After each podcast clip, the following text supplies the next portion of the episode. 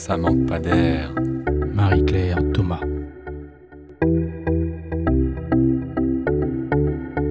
Bonjour et bienvenue dans notre émission Ça manque pas d'air, l'émission de radio entièrement dédiée à la recherche en éducation. Le 20 décembre dernier, des jeunes sourds et aveugles manifestaient sous les fenêtres du ministère de la Santé. Leur revendication Une école inclusive pour tous les élèves, c'est-à-dire un système scolaire ordinaire qui fait l'effort de s'adapter à la diversité des besoins d'apprentissage plutôt que de demander aux élèves de s'adapter à ce système ou de s'isoler dans un système scolaire spécialisé. Aujourd'hui, nous allons nous interroger sur ce passage de l'intégration à l'inclusion. À quoi renvoie ce paradigme de l'inclusion? Pourquoi ce changement de vocabulaire? Comment s'est manifesté ce changement de modèle au niveau pédagogique? Quels obstacles résistent à sa mise en place? Et comment faire pour passer d'une intégration spatiale dans l'espace scolaire à une inclusion sociale et fonctionnelle? Des questions brûlantes auxquelles vont répondre nos deux invités du jour, Serge Ebersold et Serge Thomaset, deux spécialistes de la question. Mais avant cela, écoutons Clarisse Le Seigneur, élève à l'ENS de Lyon, qui va nous faire un bref résumé de l'histoire du handicap à l'école, après avoir écouté cette petite pastille sonore. Vous voulez aller au CESAD Bah oui, tu vas aller au CESAD, tu vois, de 10h à 11h avec Delphine. T'as vu? C'est SAD, autrement dit le programme personnalisé pour Pierre, 9 ans et trisomique. Un programme qui se tient à l'école primaire. Tous les matins, il se prépare donc en compagnie de ses deux petites sœurs. Une navette a même été mise en place pour les enfants comme Pierre qui ne peuvent pas se rendre tout seuls à l'école. On est content de le voir partir euh, le matin parce qu'il est, il est souvent euh, d'assez bonne humeur d'aller à l'école. Euh, le transport arrive, il retrouve ses copains et donc ça fait plaisir. On se fait un petit coucou. Généralement, il sourit. et- Un trajet quotidien et une routine d'écolier, même lorsque l'on est handicapé. Eh, au boulot Ouais C'est ce qu'on appelle l'école inclusive, une priorité depuis la loi de 2005 sur l'égalité des droits et des chances pour les personnes handicapées et un moyen de lutter contre leur exclusion. Cet extrait du reportage LCP sur le jeune Pierre nous montre les efforts du système scolaire pour inclure les élèves en situation de handicap. Mais en est-il toujours allé ainsi? Pas vraiment. En fait, on peut distinguer plusieurs étapes dans l'histoire du handicap à l'école en France. La première, c'est l'exclusion. Pendant longtemps, les personnes en situation de handicap, qualifiées d'infirmes ou de fous selon les cas, étaient exclues de la société et de l'enseignement, parce qu'elles étaient jugées inaptes du fait de leurs différences. Ensuite, on est passé à la ségrégation. À partir du XVIIIe siècle, la situation évolue avec une normalisation progressive du handicap. Différentes initiatives, comme l'invention du langage des signes en 1760, permettent d'étendre l'enseignement aux élèves en situation de handicap dont les capacités cognitives ne sont pas atteintes. Progressivement, ils sont scolarisés dans un milieu scolaire spécial. Les élèves porteurs d'un handicap mental, d'abord isolés dans des hospices avec une population adulte, sont progressivement scolarisés. Au nom de la loi de 1882 sur l'instruction obligatoire, la scolarisation des enfants progresse et en 1909 sont créées ce qu'on appelle alors des classes de perfectionnement pour les enfants arriérés. Ces classes rassemblent tous les enfants en retard scolaire pour des raisons très diverses sociales, intellectuelles, langagières, comportementales. L'objectif est alors la scolarisation à part des enfants en situation de handicap du fait de leurs besoins éducatifs particuliers. Mais cet objectif reste très partiellement atteint, surtout le fait d'initiatives privées. Mais alors dis-moi Clarisse, à partir de quand on a commencé l'intégration des élèves en situation de handicap dans le milieu scolaire? En France, elle commence avec la loi du 30 juillet 1975, qui invite à privilégier, dans tous les domaines, l'intégration des personnes handicapées dans la vie ordinaire. Dans les années 90 sont créés les CLIS et les UPI, qui permettent l'intégration spatiale d'une partie des enfants en situation de handicap dans l'espace scolaire. Mais ça reste à ces élèves de faire l'effort de s'intégrer au système scolaire ordinaire s'ils veulent y participer. Et donc euh, l'inclusion commence avec la loi du 11 février 2005, c'est bien ça? Oui, enfin, le gouvernement change d'objectif avec cette loi pour l'égalité des droits et des chances, la participation et la citoyenneté des personnes handicapées. C'est désormais à l'école et à la collectivité de s'adapter et de prendre les bonnes mesures pour permettre la scolarisation des enfants en situation de handicap. Cette loi a permis des avancées majeures dans leur scolarisation. Depuis 2006, le nombre d'élèves en situation de handicap scolarisés en milieu ordinaire a plus de doublé. À la rentrée 2017, ils étaient plus de 300 000. Mais comme tu le soulignais, Marie-Claire, des défis persistent.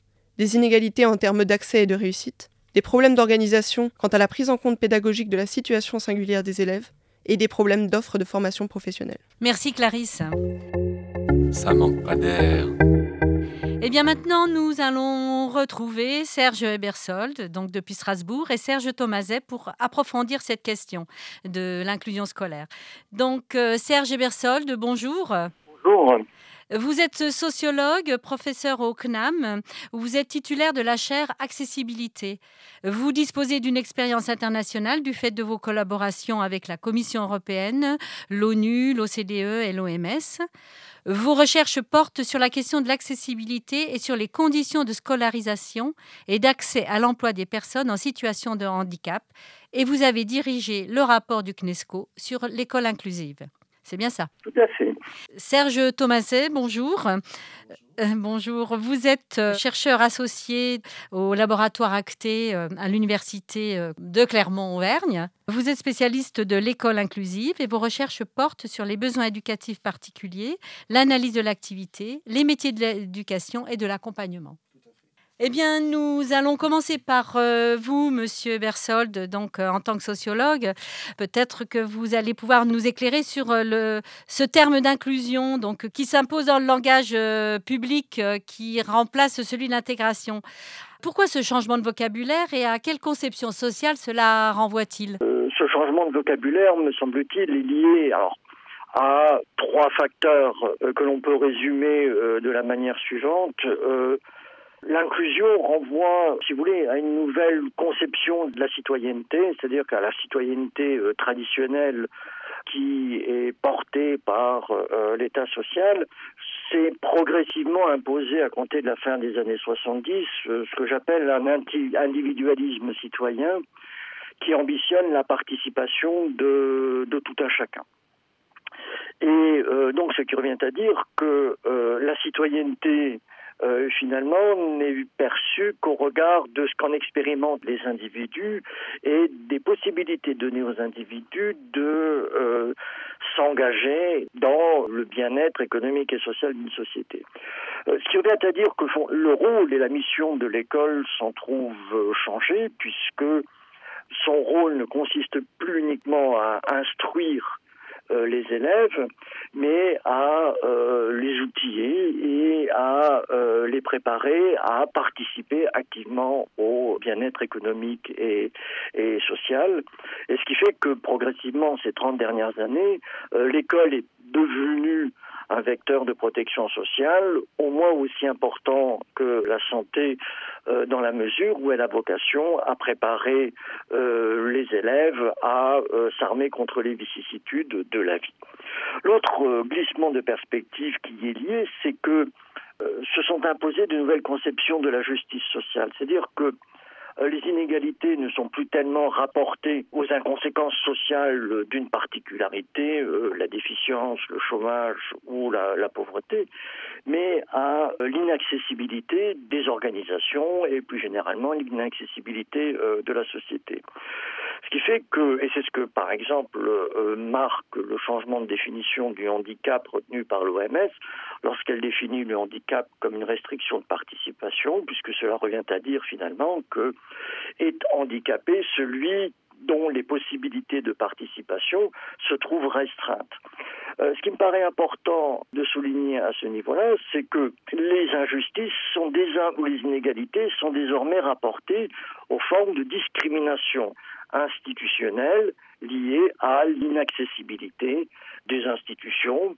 Et c'est là, me semble-t-il, une des raisons qui explique que la question de l'accessibilité s'est progressivement imposée comme un impératif, c'est-à-dire une obligation morale euh, faite au système éducatif de prendre en considération la particularité de tout un chacun, de tout élève, quelle que soit sa euh, particularité. je voulais interroger justement Serge Thomaset, comment s'est manifesté euh, à l'école, au sein de l'école, ce passage de l'intégration à l'inclusion ou de l'individualisation à l'inclusion euh, Comment ça s'est traduit? Alors, en fait, pour répondre, il faut prendre en compte deux dimensions. La première, c'est la dimension intellectuelle et éthique, euh, l'idée que l'école devienne accueillante pour tous les enfants et qu'elle soit là de droit, euh, que ce ne soit plus une école qui se mérite, comme dit Charles Gerdou.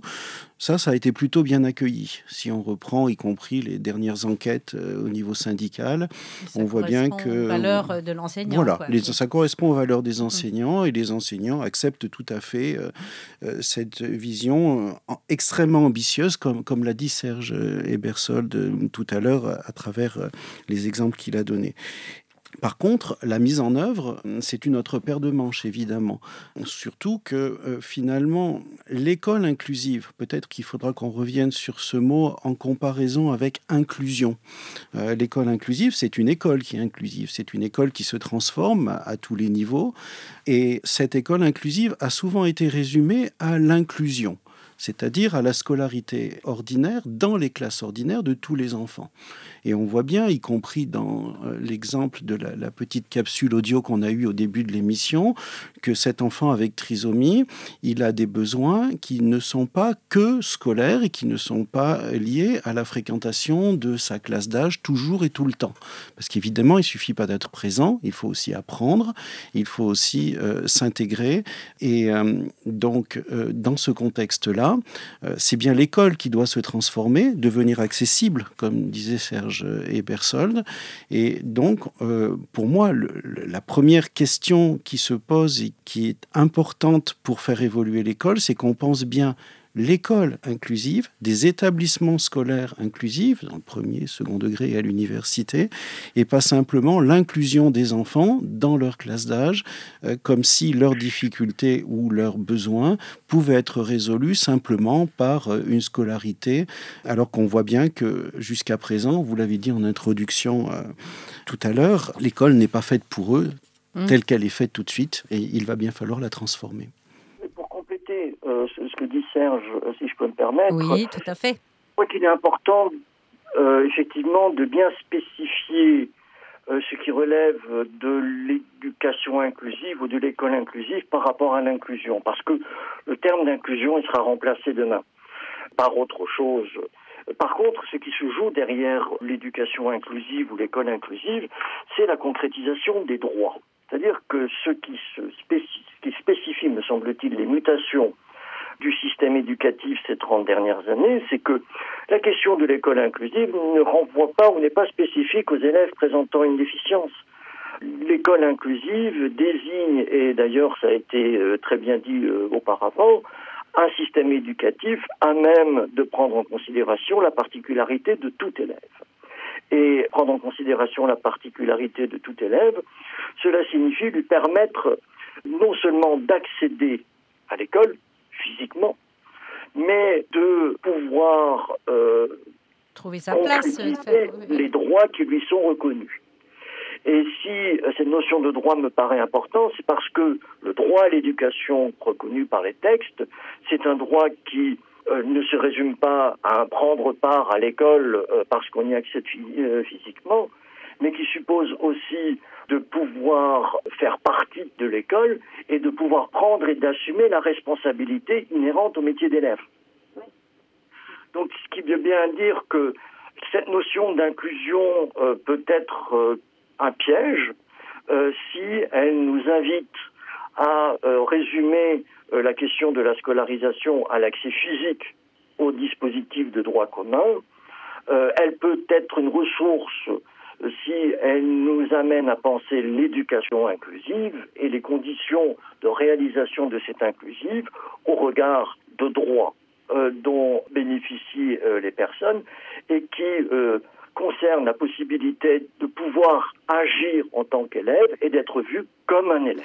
Bah, justement, le Serge Thomaset, euh, le fait de rendre cette école euh, inclusive, quelles questions ça pose au niveau des, enseignants euh, Parce que j'imagine que ce n'est pas une affaire aisée que d'intégrer un élève avec un, handicap spécifique, comment faire la classe à 30 élèves. voilà, ça nécessite sans doute des compétences spécifiques. Est-ce que nos enseignants sont suffisamment bien formés pour cela? Alors la réponse, c'est non. je sais bien. On, a, on a un sérieux besoin de formation en France euh, et dans de nombreux pays. Après, il ne faut pas se méprendre. Euh, l'école euh, française, elle fonctionne bien sur plein d'aspects. Elle est souvent mise en cause sur les jeunes les plus en difficulté ou ceux qui ont des problèmes, on dit des besoins particuliers. C'est bien pour ça qu'on veut réformer l'école, mais il ne s'agit pas de transformer l'école au complet. on attend de l'école qu'elle enseigne, euh, que les élèves apprennent. Et euh, je pense que cet objectif doit être maintenu. Les parents, qui ont été nombreux à contribuer à, la loi de 2005, ils ont souhaité l'accès pour leurs enfants dans les écoles telles qu'elles sont, entre guillemets. Bien sûr, il va falloir les transformer, mais ils ne demandent pas que l'école soit complètement euh, changée, et ni dans ses missions, ni en grande partie dans, dans sa forme. Donc la formation, ça sera quoi? Ça sera premièrement de montrer que euh, les enseignants sont capables un des éléments de recherche importants qui nous viennent des, travaux internationaux montre que le sentiment de compétence est quelque chose d'extrêmement important. Et beaucoup d'enseignants, tout de suite, ne se sentent pas compétents. Ils pensent qu'accueillir un enfant aveugle nécessite une expertise qu'ils n'ont pas, alors qu'évidemment, ces enfants sont capables d'apprendre la même chose que les autres, en même temps que les autres, et en grande partie, avec les outils numériques actuels, de la même manière que les autres. Donc euh, l'accès à l'école euh, pour ces élèves, une fois qu'il est assuré, euh, l'enseignement va pouvoir suivre assez facilement. voilà, il faut qu'on rassure les enseignants sur leur capacité à apporter à ces élèves, à ne pas faire d'erreurs, à ne pas les mettre en danger. Après, on l'a dit plusieurs fois, ces élèves ont des besoins particuliers. Les besoins particuliers de ces élèves, je ne crois pas qu'ils puissent être connus de tous les enseignants. Euh, les particularités sont aussi diverses que le monde du handicap et de la difficulté scolaire et sociale. Euh, et donc, c'est pour cela qu'on va avoir besoin de quelque chose qui est important, fondamental même en formation, c'est un travail en partenariat, et c'est d'apprendre à travailler en partenariat. Il y a des spécialistes des troubles, il y a des personnes qui connaissent bien les besoins de ces enfants, mais ils ne savent pas faire la classe. Les enseignants savent faire la classe, mais ils ne connaissent pas les difficultés de ces élèves. Et c'est là où effectivement euh, notre système pêche un peu. Les enseignants sont formés spécifiquement dans euh, des instituts de formation, les professionnels de santé dans d'autres lieux, ils ne se rencontrent que très peu. Euh, il va falloir qu'ils apprennent à travailler ensemble et qu'ils construisent des réponses qui seront des réponses souvent singulières en fonction de leur contexte de travail. Alors, on, en est où en France? Quels sont les principaux freins qui subsistent, Serge Thomaset Alors, déjà, il faut voir le chemin fait. Euh, depuis 2005 et depuis bien avant, euh, beaucoup d'enfants qui n'étaient pas à l'école y sont allés. Et euh, il faut reconnaître l'engagement à tous les niveaux, à la fois des, législateurs et des personnes qui ont mis en place des textes qui sont favorables aux logiques inclusives, et puis à tous les niveaux de l'éducation, des, cadres, des directions et des enseignants, des, efforts incroyables ont été faits pour accueillir des élèves qui, il y a si peu de temps, euh, était, comme vous disiez, dans l'éducation spécialisée. Après, ce qu'il reste à faire, euh, est à la fois simple et complexe. C'est à la fois simple, je pense qu'il faut terminer, euh, on est au milieu du guet, il faut terminer ce travail d'accès physique des enfants dans l'école. Il y a encore des enfants qui ne sont pas dans l'école. Euh, pour moi, ça n'est pas si compliqué. Il faut qu'ils y aillent. Ces enfants, quelquefois, ont des problématiques extrêmement complexes. Ils ont des troubles du comportement, ils ont des polyhandicaps. Il est clair qu'ils ne pourront pas aller dans les classes telles qu'elles sont, mais il suffit de leur créer des environnements adaptés, comme ils en ont actuellement dans les dispositifs spécialisés. Et il va falloir les transformer, les transposer au niveau des écoles, des collèges et des lycées ordinaires. Après, il va falloir que ces élèves apprennent et réussissent, passent des diplômes, puissent s'intégrer dans la société. Et là, ça, c'est complexe. C'est complexe pour une raison qu'on n'a pas trop le temps d'analyser ici, mais je souligne simplement le fait que beaucoup de professionnels tout de suite sont dans des situations que l'on appelle dilémiques. C'est-à-dire qu'ils sont pris entre des choix d'égale valeur, mais qui s'opposent. Par exemple, les établissements spécialisés, historiquement, ont apporté la protection à ces enfants. L'école, actuellement, l'école devenant inclusive, permet la participation. Et on a l'impression que ces deux logiques s'opposent et que pour certains enfants, il va falloir faire le choix de la protection ou de la participation. C'est impossible, c'est mortifère. Il va falloir faire ces pas de côté qui vont permettre de sortir de ces dilemmes les enseignants sont pris aussi par l'injonction à tenir le programme et à être attentifs aux élèves les plus fragiles. Ils ont l'impression que ces logiques s'opposent. Alors que, Serge l'a souligné, dans nombreux pays euh, européens, on voit bien que les pays les plus inclusifs sont aussi des pays qui ont de très bons résultats en termes de performance du système scolaire. Donc, en fait, pour moi, tout de suite, l'enjeu majeur, il est celui de la réussite de l'école pour permettre à tous ces élèves de ne pas être simplement spectateurs euh, présents physiquement, mais pas dans leur tête. Et pour vous, Serge Bersold, quelles seraient les mesures les plus urgentes à prendre pour euh, faciliter cette euh, inclusion globale et cette réussite globale des élèves dans un contexte dit ordinaire? Alors, Serge Thomaset a tout à fait raison de dire que beaucoup de chemin a été parcouru, mais je pense qu'il y a encore beaucoup de chemin à parcourir. Et pour parcourir ce chemin, il me semble important de se doter d'éléments d'information euh, qualitatifs et quantitatifs euh, sur euh, les, les, conditions de scolarisation et de réussite scolaire et d'inscription sociale des élèves à besoins éducatifs particuliers. C'est-à-dire qu'à l'heure actuelle, on en a très peu. On en a très peu, ce qui fait que finalement, on a très peu d'informations sur, comment dirais-je, le bien fondé de la scolarisation au milieu ordinaire et on a très peu d'informations susceptibles de renseigner les acteurs de l'école sur la valeur et l'intérêt du travail réalisé. C'est-à-dire tant qu'on ne pourra pas comparer les élèves à besoins éducatifs particuliers par rapport aux autres élèves en termes de réussite, en termes de trajectoire scolaire, en termes d'inscription sociale, on sera bien en peine de mettre en lumière le, euh, le travail réalisé par les acteurs de l'école. Parce que la seconde dimension, euh, me semble-t-il, qui est extrêmement importante, c'est, me semble-t-il, de fournir aux acteurs de l'école les pôles de certitude à partir desquels ils peuvent effectivement faire ces petits pas de côté, euh, rechercher de nouvelles routines.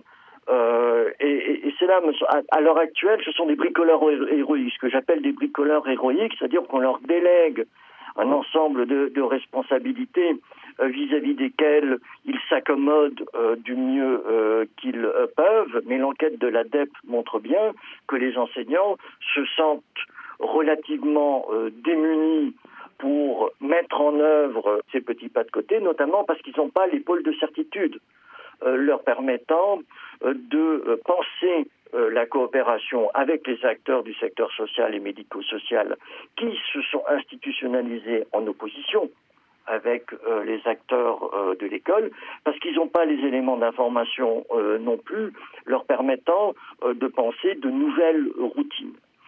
Et pouvoir penser de nouvelles routines, me semble-t-il, cela suppose aussi peut-être de se saisir de ce que j'appelle d'une approche polycentrée, c'est-à-dire de mettre le devenir de l'élève au centre pour se donner les moyens de penser l'élève comme un acteur qui participe euh, au processus éducatif au même titre que n'importe quel autre euh, élève et qui euh, a à prendre des responsabilités au même titre que n'importe qui et qui va permettre de penser entre les acteurs du secteur social, médico-social, les acteurs du système éducatif, les parents et l'élève, la manière dont les uns et les autres vont s'accorder d'une certaine manière pour faire en sorte que la scolarisation au milieu ordinaire n'apparaisse pas comme une injonction paradoxale, mais comme étant ce à travers quoi les uns et les autres peuvent se penser autrement capables.